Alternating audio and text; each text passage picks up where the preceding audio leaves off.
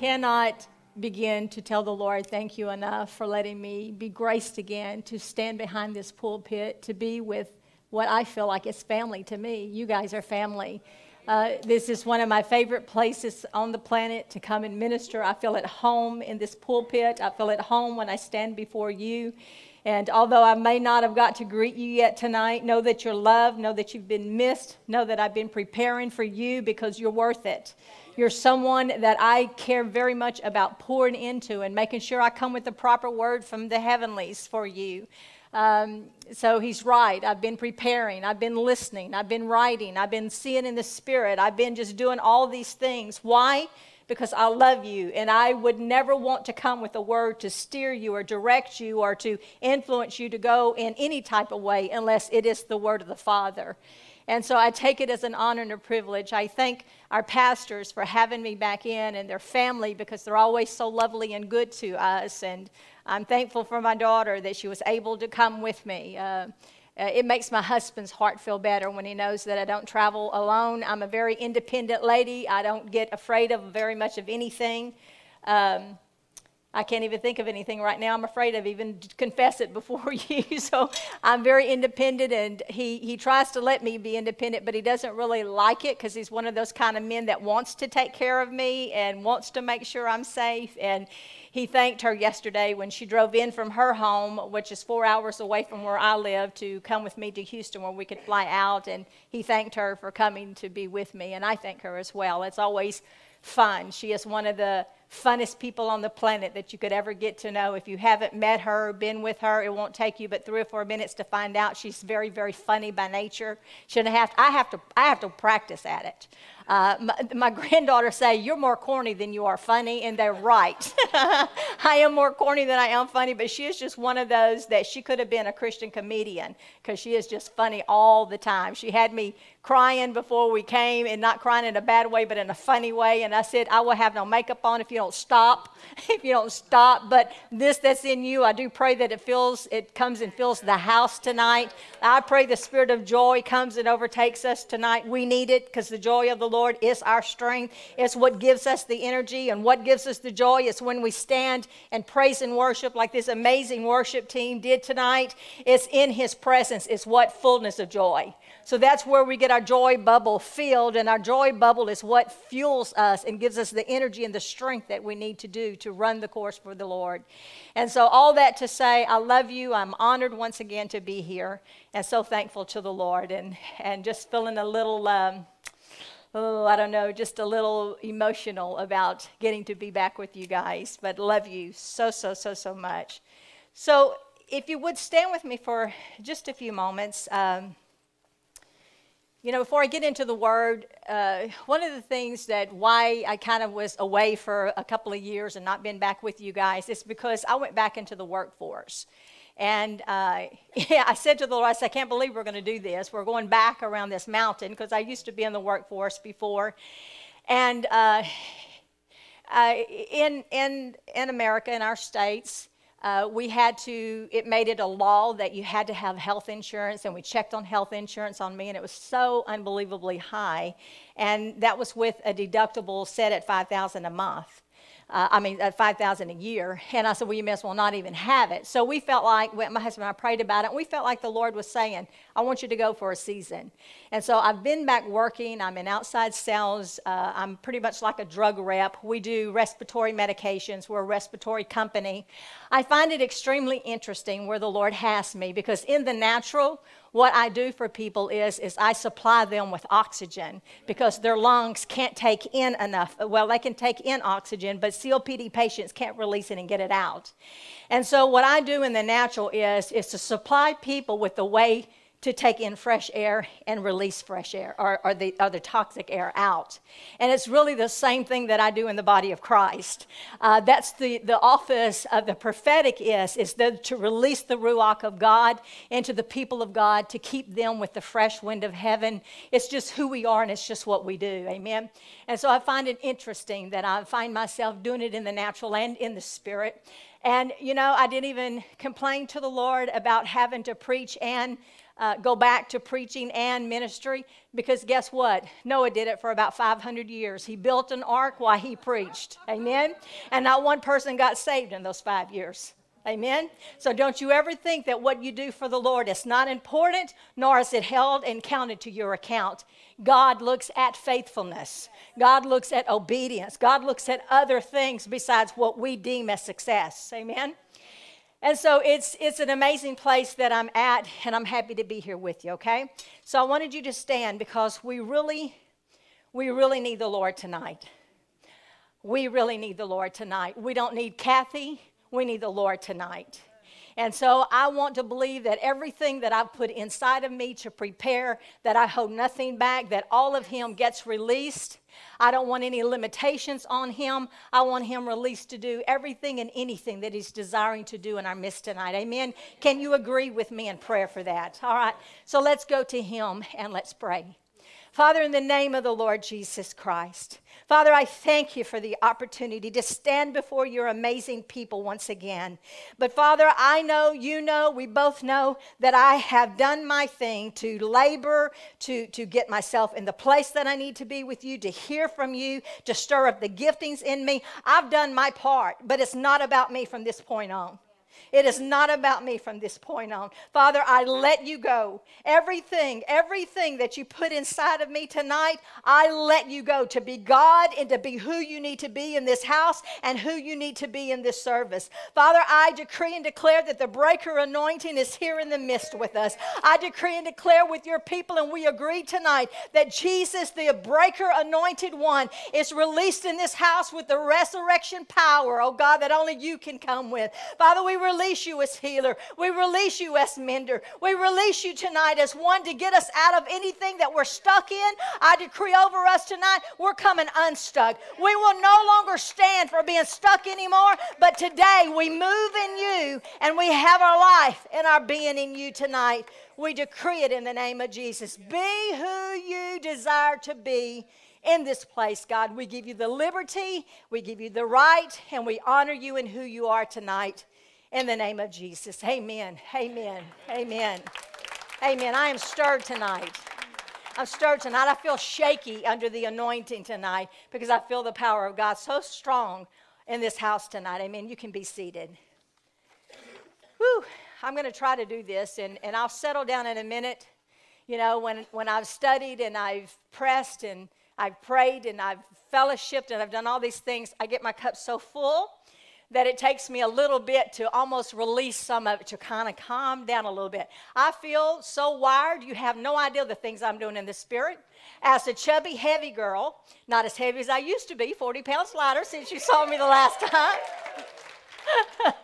but let me tell you, in the spirit, I'm doing cartwheels, I'm doing backflips, I'm doing triple axel spins with no ice skates on. I mean, I'm doing some things in the spirit, amen? So we're going to have a great time in the Lord tonight. So let me tell you what I'm sensing. Even before I came in the building, and even more so now that I'm in the building, there is such activity that is going on in the spirit realm concerning this house. I feel such energy. I feel excitement. I feel expectation in you. I feel that there is so much that God is doing and, and places He's going in you and in your ministries and in who God in your lives, in just about everything that is tied and attached to your life. I feel so much busyness from Him in the spirit realm. And, and so I feel so pulled all these different directions because I feel so much of Him flowing and doing and creating. And you realize who, who the God that we serve, the things He's capable of doing in one breath that He breathes on us. And there's just, there's so much, there's so much fullness this year for you guys of what the Lord has for you. And so I, I, am sensing that not only do I feel this busyness, but I feel an almost electric surge or charge in the atmosphere. You guys have been so busy worshiping that you have created something pretty phenomenal in this house. I say, keep pressing, keep pressing, keep pressing, keep pressing to where you're going because it is carrying you somewhere. Your worship is taking you somewhere. And so this, this night, I, I want to kind of release, I'm going to talk about two things, Okay, I'm going to do like two sermons in one type thing. Uh, it, what I'm going to close with is about a vision that I had concerning you guys about three or four weeks ago. I think it was about three weeks ago. The vision was confirmed immediately after I had it through my husband, who had no idea what the Lord just showed me and what I just journaled. Amen. And so I'm going to say that for last, but I want to talk about. I know you guys have probably heard words about this Jewish year that we're in, 5778. I feel like your rocket ship has already been launched. You are already in the atmosphere in heavenly places, and I already see you in the spirit as a rocket launched. And so here's what the Lord said my job my job's not to pull you down, redirect you, or any of those things. My job is to come up and meet you with a recalibration. Okay? It's recalibration time. Recali- recalibration is, is when I, or, or when you go into midair and you do adjustments while in midair. Amen? So I'm coming up to a place, this is what, this is the full meaning of it. It means to correct in mid course. It means to modify, to make an amends. And so I'm here to add an addendum to what everything everybody else has been saying concerning the season that you guys are in. Ecclesiastes 2:1 says, Solomon said it. He said, To everything there is a season and there is a time. And I'm here to tell you that you are absolutely, it may not feel in the natural that you're out of the winter time and you're in the springtime, but I'm here to tell you in the spirit, you are out of the winter and you are in the height of the spring. Amen. The April rains have already came to, to bring, uh, uh, and, and what I'm saying is you're in the May because I see the May flowers everywhere. Amen. And so you're in a phenomenal place. So my job is just to kind of add to and to make some amends uh, about things that are already been said and done. So get ready to write. You don't have to write the entire service, but I do want you to write this down. This is your scripture for the rest of the year. And I want to tell you, I said to the Lord, I said, don't have me go preach a message to your people that you don't do it in me first. Okay? I've lived this this month. When I got the word, the Bible says, Try me, I have tried him. Father, if you're going to do it for them, you are no respecter of persons. Start with me. Because I can't go with the faith that I need. I can't go with the anointing that I need unless you do it in me first. Okay? And so I've already been quoting this scripture since the Lord gave it to me three or four weeks ago. It's out of Psalm 65 and 11. It says, You crown the year with your goodness. Where? Where? The, advertising poster we made for you to come, I asked you for a word and you didn't have it yet, so we asked the Lord for a word and he gave us Psalm 60. Are you serious? Okay, well, you already know it, but we, and it's on the screen, but we're going to decree it. Amen? Well, aren't you just prophetic? All right. And I'm also being called that I didn't see what you posted. I'm so sorry. Okay. Psalm 65 1. I mean, 65 11. You crown the year with your goodness, and your paths drip with abundance. You need to get the picture about that drip thing because that's more than we can comprehend. You know what it means? It means even the atmosphere itself is loaded. It is so loaded down with the blessings, the abundance of God, that is literally dripping with it. Can I tell you, many, many, many moons ago, like probably about 40 years ago, I hadn't been married very long. My husband worked at one of the oil refineries uh, not too far from where we lived, and they went on strike. And so some of the guys didn't want to walk the strike, and so they would pay uh, different ones to go out and go walk it, walk the, the strike. And so um, a friend of mine, crazy woman, she called me up and she says, Hey, you want to go make about 15 bucks an hour? I said, Really? She says, Yeah. I said, What do we have to do? She said, We have to go walk the picket to the strike. I said, Really? I said, What do we do? She said, You just walk around and hold a sign. And I said, Make 15 bucks an hour. And you know, back then, that's a lot of money. We're talking 40 years ago. I said, Yes, girl, let's go. Well, we end up getting the night shift, her and I. And where, where it was at is Port Arthur, which I live in Orange. Orange is probably about, I'm going to say about 40 miles from the coast, from where the Gulf of Mexico is. Well, we were going down to Port Arthur, which is 20 miles from the coast. And do you guys get fog here? Do y'all have foggy nights? Because you, you're, you're by water as well. Well, this particular night we went out, it was unbelievable foggy. I mean, if she got from me to you, I couldn't even see her anymore. I'm like, Janelle, where'd you go? you know, it was that kind of a night. Can I tell you, after just the first hour of being in there, the atmosphere was so dripping with moisture in the air that my hair was dripping wet. My clothes were soaking wet. I was drenched from my head all the way down to my feet because of the atmosphere was so full. Can I tell you that this year is your year that God has crowned it and He is leading you down paths that are dripping with abundance. And I'm not talking about just money stuff, although I am talking money. Yes, money is involved in it, but it's not just about money. It's about everything. It's about the richness of the holy fire of God. It's about getting more of Him than we've ever had before. It's about some of you, I feel in the Spirit, you've been crying and crying and crying out of you wanting to feel your destiny and your call of God. I'm here to tell you this year is an abundance. The path is dripping to follow God and to fulfill your destinies this year. This is the year. Amen? And so that's my first start off. So I want to talk a little bit about the Jewish New Year, okay? Which we began back in September. September the 20th, ended on the 21st. We began the new Hebraic year 5778. The reason I want to talk about it is because there's significance for you guys in this year.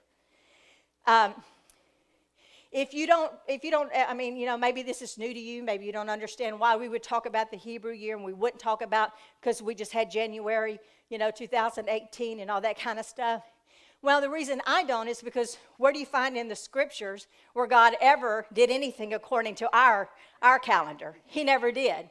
He always does things on the hebraic calendar. Um, one of the things about the hebrew calendar is is uh, is it's, it's all about, here, here's, let me just tell you what the rabbis say about it, because I'm always better when I just tell you how they say it. The rabbis, when they talk about the year that's coming up, they're not talking about it in a way to predict the future. What they believe is, is that there are hints in it. And if we study the numeric value of the year, then we can get hints how to unlock the mysteries concerning the year that's approaching. And so you know, it's not about even prediction. It's about us digging in and seeing what it is and what is the Father saying, where do I fit into this concerning this? Amen? And so, um, one of the things that's extremely interesting is, yes, our Bible. Our Bible is written in two languages. Who can tell me what it's written in? Two languages. Say it. Hebrew and Greek. Hebrew and Greek. Do you know Hebrew and Greek are the only two languages on the planet that their numeric and alpha system uh, value is the same. Other words, meaning, like with us, we have one of our, our systems is our alpha. We have A, B, C, D, E, F, G. And then we have another system over here that's one, two, three, four, five, to where the Jews all comes together. Their A is their one, in a sense. Their B is their two. You understand? And so it's, it's and, and not only is that, but even they have symbolism because of their writing makes a picture. Amen? And so there are way, many ways to interpret it, but we're going to look at just the pretty much the numeric value, and we'll touch in a little bit uh, to the alpha part of it. So, let me go there. I don't even want to talk about the first part, the 57. I want to talk about the 5700. I want to focus on the 78 or the 70 and the 8. Okay? So the 70, the decade. We're going to talk about the decade first.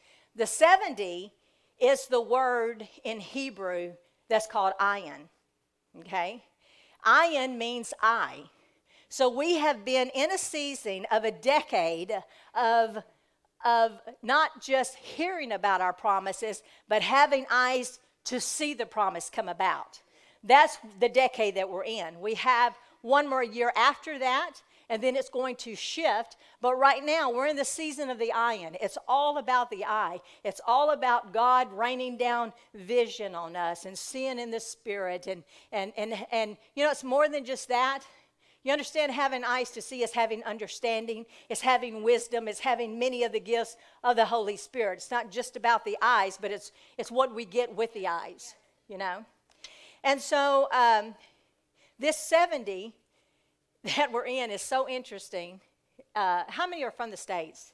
Who, who here's from the? Quite a few. Okay, so in 5707, the, on the Jewish Hebrew calendar, Israel became a state. Israel became its own nation. So that was 70 years ago. So Israel is celebrating their 70 year anniversary. I want to tell you a little something, folks. Do you understand that it is not by chance? And, and I don't care if you like Trump, don't like, you know, don't like him, whatever. Some do, some don't like him. I'm not even here to debate and talk about him. But I'm here to say this. So far, the man has done for sure, in my eyes, one thing right. And on the 70th anniversary of Israel, this man gets up and declares, We will no longer recognize Tel Aviv as the capital, but we will recognize Jerusalem, which is the capital. And we are moving our embassy there. And I heard recently Guatemala is going to follow, do the same thing. They're going to move theirs. And I think we'll hear more and more people, or more and more countries that will move their embassy there. So their 70th anniversary. Do you know that the number 70 is directly related to Jerusalem? So it's not even by chance that on their 70th anniversary, God is making a declaration over Israel concerning their capital again. And I tell you, it's one, it's one right direction for us as a nation that we have done this. That I know for a fact. So let's talk a minute about the number eight, and then we're going to put them together. The number eight in Hebrew is het. You know, they, they, I'm not real good at that. Doesn't even look real Danish. Amen. But it's het. And, and we all hear everyone teaching right now about it's the door. Even when you look at the Jewish symbol, it looks as though it could be like an open door to go through. And I do believe that it's the door. I do believe that it's a new season of going through new doorways with a brand new boldness and a brand new strength like we've never had before. I believe there's a momentum to carry us into new places this year. But I'm going to add to that. Because not only is it that, it also, when you study out the number eight or het, it also it's it's associated with the hand of God. And and the hand of God means divine grace and favor that comes from when you're in the presence of the Lord. So, do you understand that all this deep worship that you guys are getting into, you're shifting yourself into a great favor with the Lord to where the Lord is extending his hand to you and he's saying, you want this? Come and get it. Amen? And so, also, the number eight, um, it symbolizes a new beginning. You know, we've heard that taught. Okay, so if on, help me, Lizzie, I might need your help. So, if we're talking about on a music scale, and the music scale goes do, re, mi, fa, sol, la, ti, do. Okay? So do, re, mi, fa, sol, la, ti, do. And so when you hit the eighth, you're starting a new scale, right? Yes. But it's at what? A higher octave. Yes. I pronounce over you as a church that you just went through the scale and now you've hit the eighth and you've entered a new place higher octave than what you've ever been in before. If I could keep going and hit the highest octave that there is, I would do it. But I would make a mess of myself, and you would not listen to probably the rest of the stuff that I say because I would deafen you. Amen? So I'm not even going to try to do it. And so that's one of the things that's happened in the no- number eight. Now, let me tell you another thing about with you guys.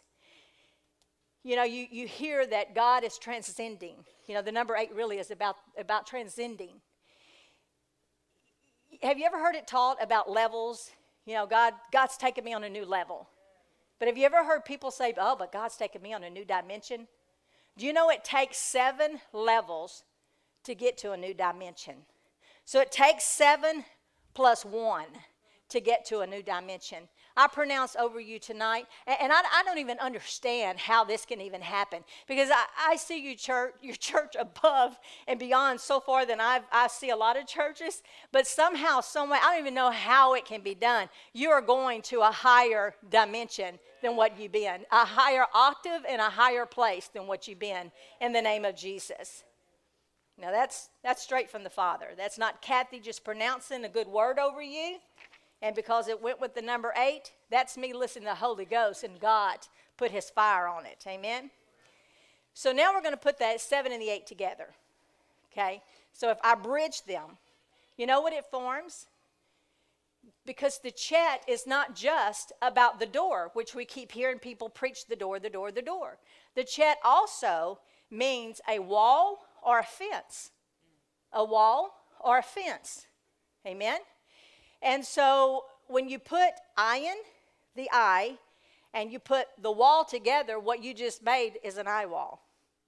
Now, if you're from the part of the country that I'm from, you don't like that word. That's a very evil word when you say eye wall, because eye wall has to do with hurricane strength wind. When you look at how a hurricane works, and we just had one come into our region uh, right before the new Jewish New Year came in, which were eye wall. Um, it, the eye wall came into our region and it set on our region for about two days. And in two days' time, it dumped 53 to 60 inches of rain on our area. And it came down so unbelievable hard, it had nowhere to go. And so it just kept stacking and stacking and stacking. And so homes really got like anywhere from four feet to six to eight feet of water in so many homes. Probably 75% of the homes were destroyed in our region. And so, but, but it's been miracle after miracle. I don't even bring that to, up to bring it down, okay? But the eye wall would not get out of our territory. Okay, so there's three parts to a hurricane. There's the outer wall, and then within the outer wall is the eye wall. And within the eye wall is the eye of the storm. So, what is God saying to us in this season concerning the eye wall?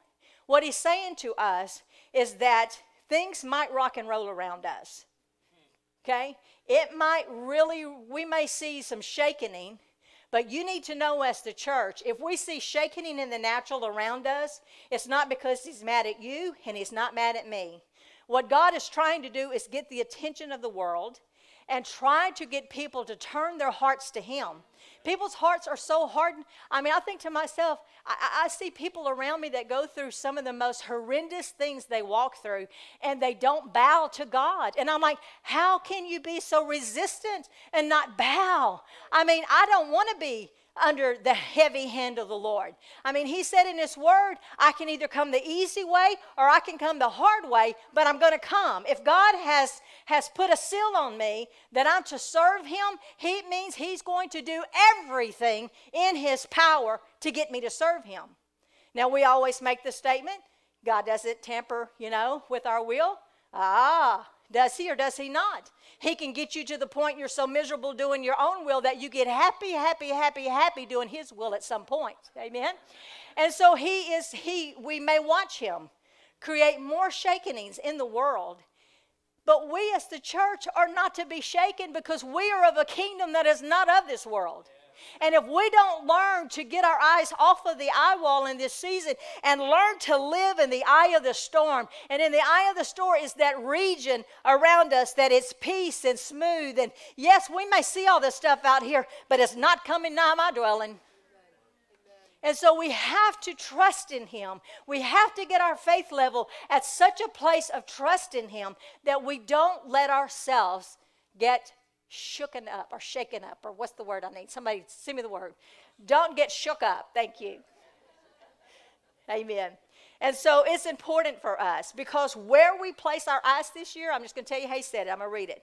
It says, Where you place your, eye, or your eyes or your focus will determine how your year goes. You will have to change your outlook from last year and enter into the new year with a new focus.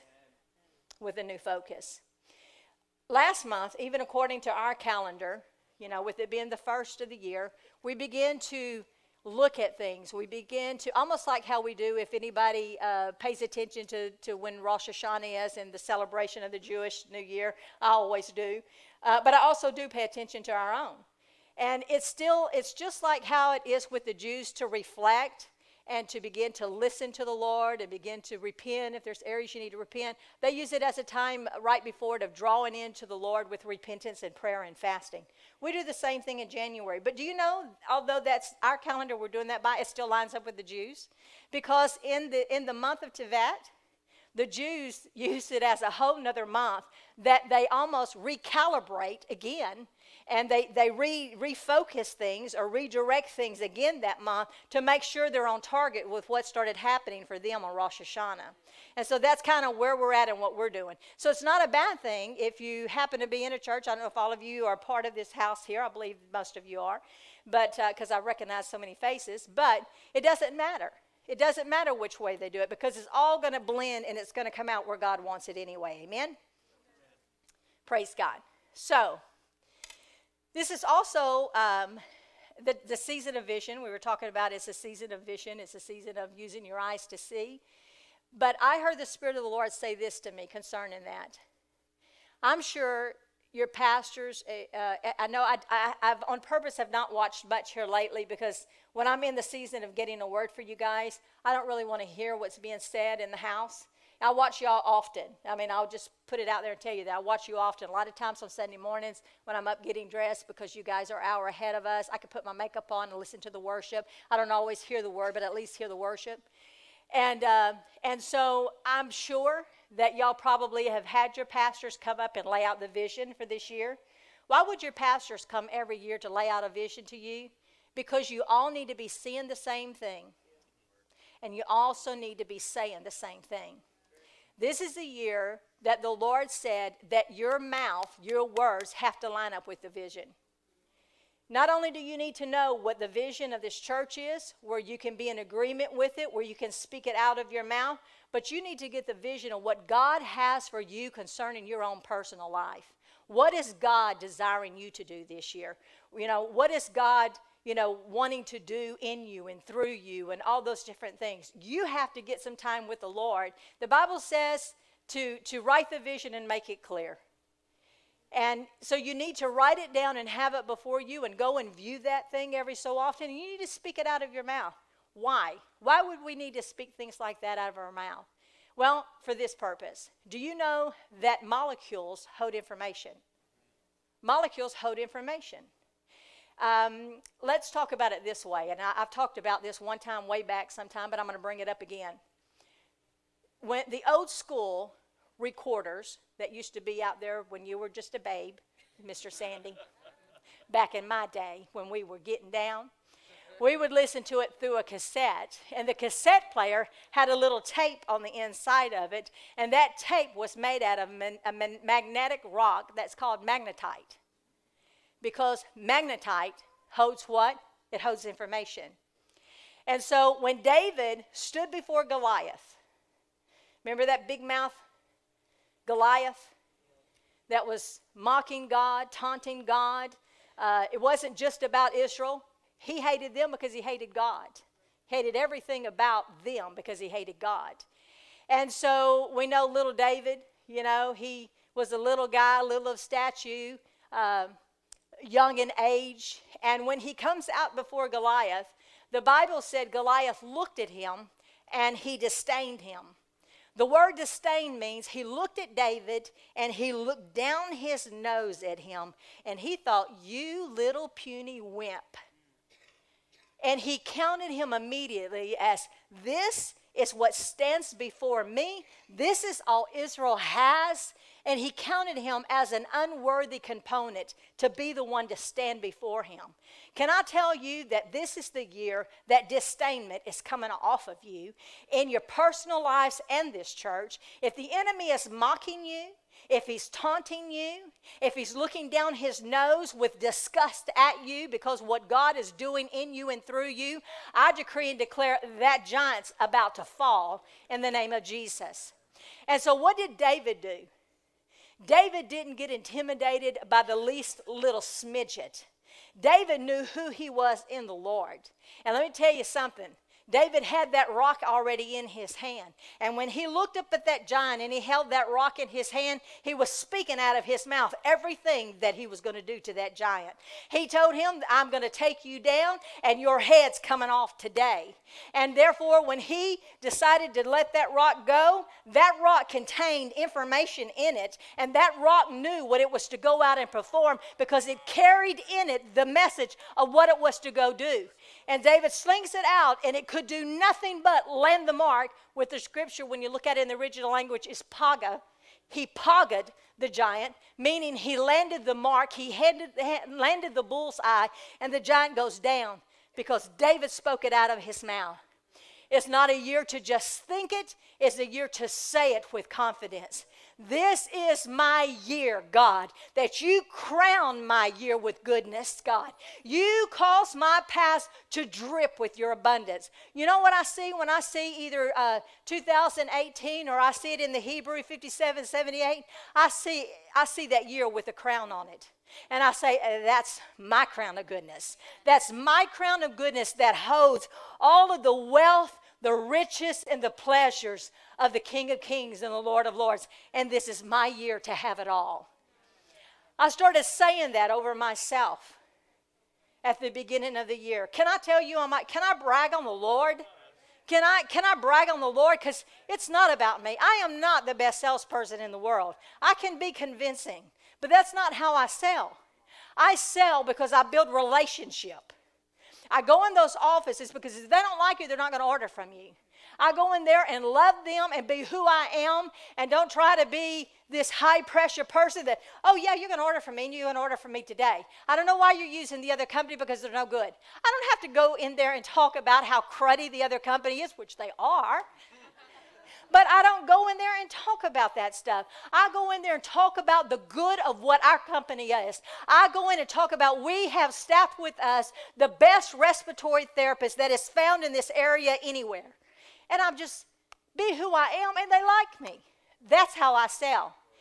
That's how I get things is because I speak it out of my mouth, out of love, out of confidence. And so the beginning of this year, when I got this scripture for you guys and I said, let me walk it out, can I tell you that at the end of December, we had two sales reps in our office she left. She found another job. She wasn't doing very well. They were talking about firing her. And I just told her, I said, I love you, Brandy, with all my heart. I said, but girlfriend, you do not want it on your record when they fire you. I said, You have a degree. I don't even have a degree. I don't have a college degree. I said, I have many years of sales. I've done sales for 20 something years. I said, I can get a job at a drop of a hat. I said, Sissy girl, you can get jobs I can't get because some won't hire me because I don't have the degree. You have the degree. Get out of this place. Go get you another job before they let you go. She found one. she left my company. She's probably Uh, as far as base salary goes, she's probably making three times more than I am on her base salary. So God has blessed her. But what did the Lord do for me? They decided not to hire another person.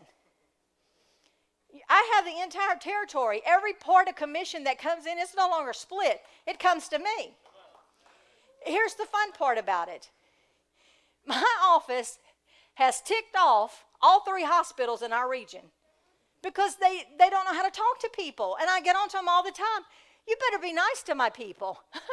you know, be nice to them. Talk kind. Watch the way you say that. You said that mean, you know? And so I prayed this scripture and did what I'm going to tell y'all in a little bit later in here. And between this scripture and the vision that I had, I've had major breakthrough. I have made, I, all three hospitals are ordering from us. I have so many doctors' offices calling that I bet you've never been in the place, and this is the first for me ever. And I, have I've been around for a long time. I'm about to be 63. Okay? This is the first time ever in my life that I raised my hands up to heaven and said to the Lord, That's enough. We can't take anymore. we can't take it anymore. Our guys were working till our delivery guys were working till 10:30 at night. I was going home late. My entire office was wore out. We were all working late. And I just said to the Lord, "Can we just have a break? Can we just have a break from this? And so he gave us about a two or three day break. I can't remember exactly what, it seemed like maybe three. And then we went back at it again, and it's been more steady, just going, going, going, not just all at one time anymore. We feel it just here and here and here. It's like the guys get it delivered, then the next call comes, then the next call comes, instead of five at a time or 10 at a time like we were doing. Amen? And so I, I'm telling you, that this is a year, if you will believe it and you will speak it out of your mouth. I've been decreeing that scripture over myself daily, daily. I mean, out loud daily. Driving down the road, going to work daily, saying it out loud. So there is power in pronouncing it out of your mouth and letting the molecules direct it where it needs to go. Okay? How does God's word not return void? Because when He speaks it, it can't. If we learn to release words that are God's words, it becomes like that rock that David pronounced over. It will paga, it will land the mark every time. Amen? So let's talk a minute about the numeric value of the number 7 8 together 78, okay? Because we bridged the two. Now we're going to talk about the two together. 78 is the same numeric value as bread. And so this is a year that you have the right to claim not just a everyday sermon, but the bread of heaven kind of sermon. That hot loaf that God gives in a prophetic way that comes straight down from the heavenlies. I decree over this house that there are going to be hot loaves served, fresh manna served from heaven like never before. I command the prophetic anointing to come forward in this house in a way that it ever has before in the name of Jesus. This is also a year that 78 is directly related to dreams. Okay? 78 is dreams. Uh, the Hebrew word is, uh, let's see, how do you say it? I forgot. Hang on, let me look, because I don't want to say it wrong. Holam. To dream means holam, or, or dreaming can mean holam. Um, so this is a year to dream. So I decree, by the authority of the name of Jesus, that I command dreams and visions to come to this house like never before. I pronounce it in the name of Jesus. I'm going to also say that the dreamer that we can probably relate to when I talk about a dreamer in Scripture and a great interpreter of dreamers is Joseph. And one of the things that the Lord began to download to me about Joseph was is that Joseph is the number 11 is, is equivalent to Joseph. You guys are in your 11th year. You already celebrated the 10th, which means you've already gone through the threshold of the beginning of your 11th year. You're in the process of doing your 11th year. So Joseph is the number of 11. And so I decree and declare that, that Joseph is not is more than he's just the number 11. He was also the 11th child. Uh, he also had 11 in his family bow down to him. His 10 brothers and his father bowed down to him. So he had 11 bow down to him. And so I decree over this house that it is the season of the Joseph generation to rise. I speak over, if you'll stand to your feet for a second, if you're an entrepreneur or you're believing God to, to give you a business, or you are working, but you believe that God needs to shift things con- uh, uh, concerning your, your, your work, um, stand. So raise up your hands to the Lord. Lord, I release your spirit in this house to bring the spirit of Joseph. Bring the spirit of Joseph over finances, bring the spirit of Joseph in a way that they would have the right counsel and the wisdom concerning finances. Because, Father, it's not even about making them wealthy, it's about bringing it to your kingdom so you can do kingdom stuff. Father, I pray in the name of Jesus, make this church a church of giving. I already know that they are, but Father, I decree in the name of Jesus, with the wealth that's to come, that they'll increase in giving in a greater manner in the name of Jesus. And so, Father, I release the Joseph anointing. Father, do what needs to be done concerning the seasons and the times that which we live in. Father, you know exactly where their feet need to go, you know exactly what their minds need to think, and I just release you by the power and the unction of the, of the resurrection power of the Holy Ghost to enter into them in this season so that they be who they need to be in your kingdom as the Josephs to know how to handle money, money for such a time as this in the name of Jesus. Amen. You may be seated.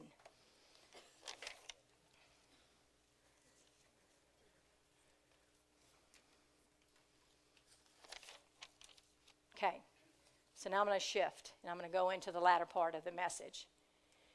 So, three or four weeks ago, I'm in my bedroom and I'm sitting before the Lord and I'm just praying and I'm petitioning Him about what to talk about with you guys. What do you want to do there, Father? What is your heart concerning these people? And the Lord said, Close your eyes. I want to show you something in the Spirit. And so I closed my eyes, and with my mind's eye, the Lord began to, like, like just open up like a TV screen for me to watch. I'm not in the vision, I'm just observing the vision. And so as I look, what I'm seeing is what looked like to me were the Antarctica waters. And it was like the top of the ocean was one huge sheet of ice. I mean, it was thick, thick, thick sheet of ice, and it was frozen from coast to coast. And I, all of a sudden, the Lord highlights ships that are stuck in these in these frozen waters. I mean, they're stuck in place. And I watched. They would try to do everything they could to maneuver out of it. They would try to put as much engine power as they could to break out and break through to get out of that stuck place that they were in. And it, nothing was working. It's like they didn't have enough engine power. They just didn't have what it took to just create uh, a way to break out of that stuck place they were in. And so all of a sudden, out of nowhere in the vision, I see this ginormous ship appear out of nowhere. This ship was like nothing that I'd ever seen compared to the other ships in the vision. It was plowing through the water with so much force, it was unbelievable. I watched this ship come in and it was breaking the ice, and behind it, it was turning the, the blanket of ice into nothing but ice cubes. And it would go to these ships and it would get over and get in front of them and it would break the way open for them to be able to get out into open waters that weren't frozen. And it kept leading them out and leading them out and taking them out to get them out of the unstuck place. And so I'm watching this. And then I sat and I listened to the Lord and I began to just journal what He was telling me about it. And when I'm done, I decided to go get something out of the refrigerator to drink. And when I went out, my husband had been up front watching television. And uh, I didn't say anything. I just turned around and went right back to the bedroom. And he followed me in there for a minute. And he said, What you doing? You studying? And I said, Yeah. He said, Oh. I said, What are you doing? He said, Well, he said, I'm up here watching this doc- documentary. And I said, Yeah. I said, What are you watching? He said, Well, he said, I have it on YouTube. And he said, I'm watching this documentary about this ship, this one ship. He said, It was in the Antarctica water. And the, it, it, you know, they kept trying to tell him, don't go that way because it's probably going to freeze over. And the expedition dude makes them go anyway. And they get stuck in the frozen water. It literally freezes all around them. And they're stuck and they can't get out. He said that, and I, I, never said a word. I never told him what I saw in the spirit. I, I'm just listening. I mean, I'm gleaning. Yes, tell me what you saw on the TV. Keep confirming this word to me so it gives me more faith for me and for them. Amen. And he said, and, and he said, what happened was, he said they had to kill seals and stuff to be able to, to stay alive because they were stuck on there for 18 months. And he said, Kathy, he said, the, the uh, ice was so solid that that was their ground. He said they would literally just step off of this ship and they would get out on it and walk around and stuff. And so, uh, guess, guess what it's called? Because um, I, I, had him, I, had, I said, what was, what's the name of the ship? It's called Endurance. The name of the ship is called Endurance. Many of you, you're in a stuck place. You've been enjoying not being in the stuck place. and you've been crying out to the Lord about this stuck place that you've been in. And I'm here to tell you, I'm believing with everything in me, this is a night of anything that we're stuck in, we're coming out of in Jesus' name. Whether it be our finances, whether it be our marriages, whether it be our, any relationship, whether it be. Uh, uh, you know, our jobs, whether it be our ministries, whatever it would be, I believe with all of my heart, God is here to rescue us tonight and come and get us out of this stuck place. And so the name of the expedition, or the, the expedition guy that led it, his name was called Shackleton. So here they were shackled in the ice for 18 months in a ship called Endurance. Amen? And they had to sit there. No icebreaker ship came for them. They had to sit there until the water began to thaw out enough so they could get out and continue the expedition on. Um, it happened in 1904. They didn't get to where they were going until 19. I mean, it happened in 1901. They didn't get to where they were going until 1904. Amen. I'm here to tell you we don't have that kind of time to waste anymore in God's kingdom. Things are moving very fast, it's moving very quickly, and we don't have time to be stuck in any part of our life anymore. Amen? And so, what was strange to me, because we had a conversation, I think, in November about the breaker anointing. See, I understood that what I was watching in the spirit when I saw the ship I knew what I was watching was a ship that was an icebreaker, than that it was the Coast Guard coming in to get people unstuck. Amen? And so uh, there's a scripture that immediately comes to mind after Troy leaves the room, and I'm thinking further about everything that he said and what the Lord said to me. And he reminded me of Micah 2:13. Listen to what it says. Compared to the way the vision went, even. Listen to the way this goes. And if you don't think this is the scripture for what he said, it says, The breaker has come up before us. That breaker right there should be capitalized. Really, it should be capitalized because it's one of the names of Jesus, is the breaker anointing. If you study this out and you look at the original, what it means. It says, The breaker is come up before them. They have broken up, they have passed through the gate. That word gate can also be translated into door Okay, so it could even be concerning about the new year and the doorway that the enemy to, could try to block you that God has created for you to go through, and he's been trying to hinder you to keep you from passing. So it says, I have passed through the gate or the door, I have gone out by it, and their king shall pass before them. What was the ship doing? It was leading the way out, turning that hard blanket of ice into nothing but ice cubes he says he, the king passed before them and the Lord on the head of them. And that is so what I saw in that vision. The breaker anointing, or let's talk about the word breaker. The breaker in Hebrew, the Hebrew word is paratz. Paratz. And what it means is, is that it means to, it means that uh, to break something out of confinement something that is in a tight or trapped place, that the breaker comes to parat. And, and parat gives the image like if, um, like if the enemy's trying to get you stuck, let me put it in this way because it's a better picture to me. If, if God made a promise to you, immediately when the enemy hears about the promise, he's going to come to buffet you. He's going to buffet you for a couple of reasons. One, to try to get your attention off of it where you don't push for it, okay? And the other is just to keep you from getting it period. So he'll he'll bring trouble around you so you stay focused on the trouble. So the enemy comes with a glass dome structure to place on you to keep you from your promise.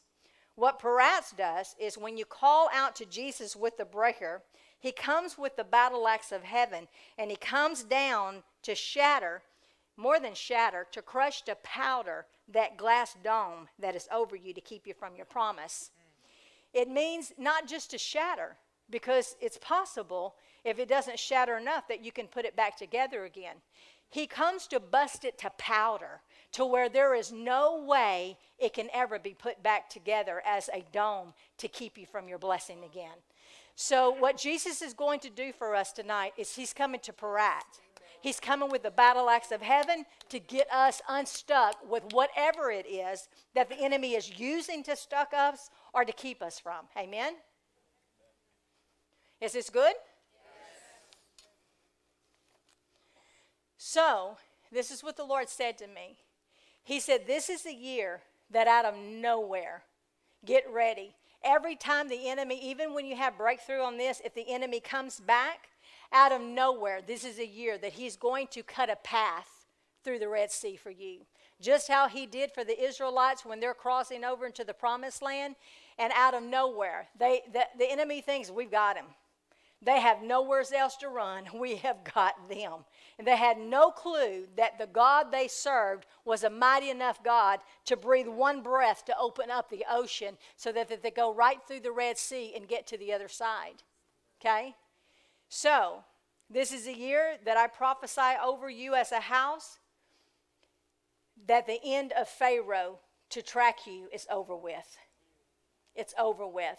I decree over each and every one of you by the authority and by the name of Jesus that Pharaoh that's been accosting you, it's done. He dies in the Red Sea. Him and his little imps with him no longer can hinder you. For your God promises that he will cut a path out of nowhere for you in Jesus' name.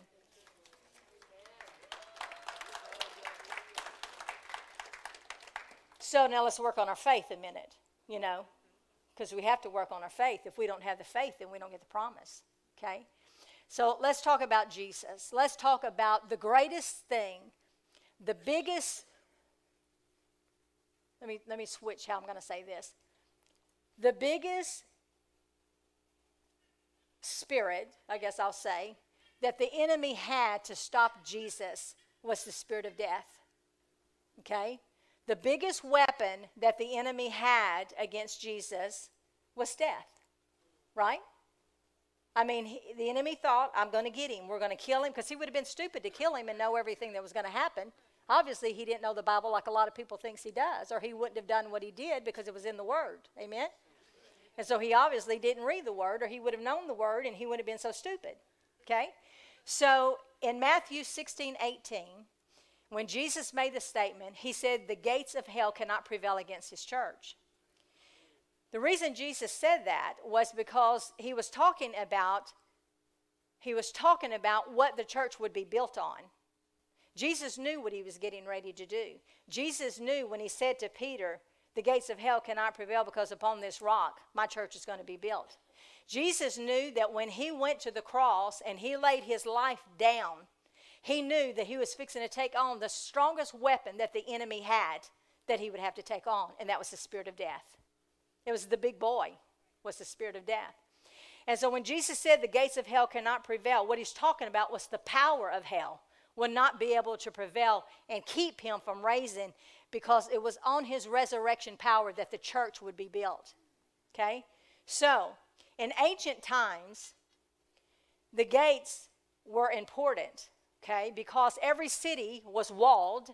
And so it, the, the city was only as safe as the gate was because the gate was the place that anyone would enter and come out from was the gate and so when they would be in battle the first thing that they would try to go after to take out and take over would be the gate of the city because the gate of the city would determine how strong the rest of the city would be okay and so whenever we hear the gates of hell cannot prevail if you understand that Hades, or hell, Hades was a god, and they believed that he was a god, and he was the god, with the little g, that presided over the gates of hell.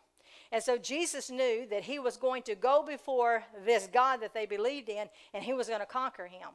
And I love the picture that it gives that when he does resurrect, I always get the image of like uh, Judges chapter 16, whenever, you know, you remember when Samson, uh, he, you know, God makes him a judge, and his whole thing that he's commissioned to do was to annihilate the Philistines. And so one day, he's having a little fun with the Philistines, and he goes out in the middle of the night. The scripture says at 12 o'clock at night. And he goes into their city, and he picks up and lifts up the entire gate post, bar, and everything. And he picks it up and he carries it up on the top of Hebron and he just sets it there to just taunt them and make fun of them. And I always get this image of the Lord when he came up out of the grave, taking the gates of hell that the enemy thought they had him once and for all on. And he takes those gates, everything, the hinges, everything about it, and sets it before the enemy with his resurrection power. That's the kind of God we serve. That's the kind of resurrection power God we serve. That he took the greatest weapon that the enemy had to try to stop him and deter him and to keep him from the cross or from resurrection. He was ignorant. He was just ignorant because Jesus did it. He took on Hades for us. So,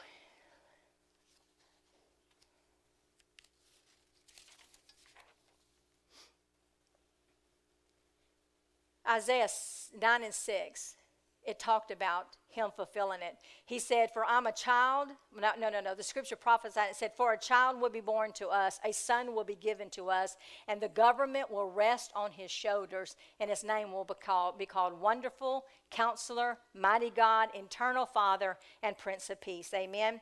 And so death could not hold Jesus. So I want to tell you tonight, I have prayed, I have sought, I have fasted, I have have believed God with everything in me that tonight He comes with resurrection power to parat us out of the stuck place that we're in. I decree over us tonight that we're coming out of the stuck place. I want to ask you tonight if you would look, and I'm going to ask uh, a few of the worship team, whoever, if you'll come up and you'll start ministering with me for a moment. I want to ask you tonight how are you feeling? Is there a place in your life that you're feeling stuck at? You know, how are you feeling in your marriage? How are you feeling on your job? How are you feeling in your business? How are you feeling in your ministry? How are you feeling with your health? How are you feeling with all these things you keep petitioning God for, and it just feels like you've been in a stuck place? I want to minister to you tonight because tonight is your night for the breaker anointing to come and to break you free tonight. I decree tonight that the favor of God is on us in this place.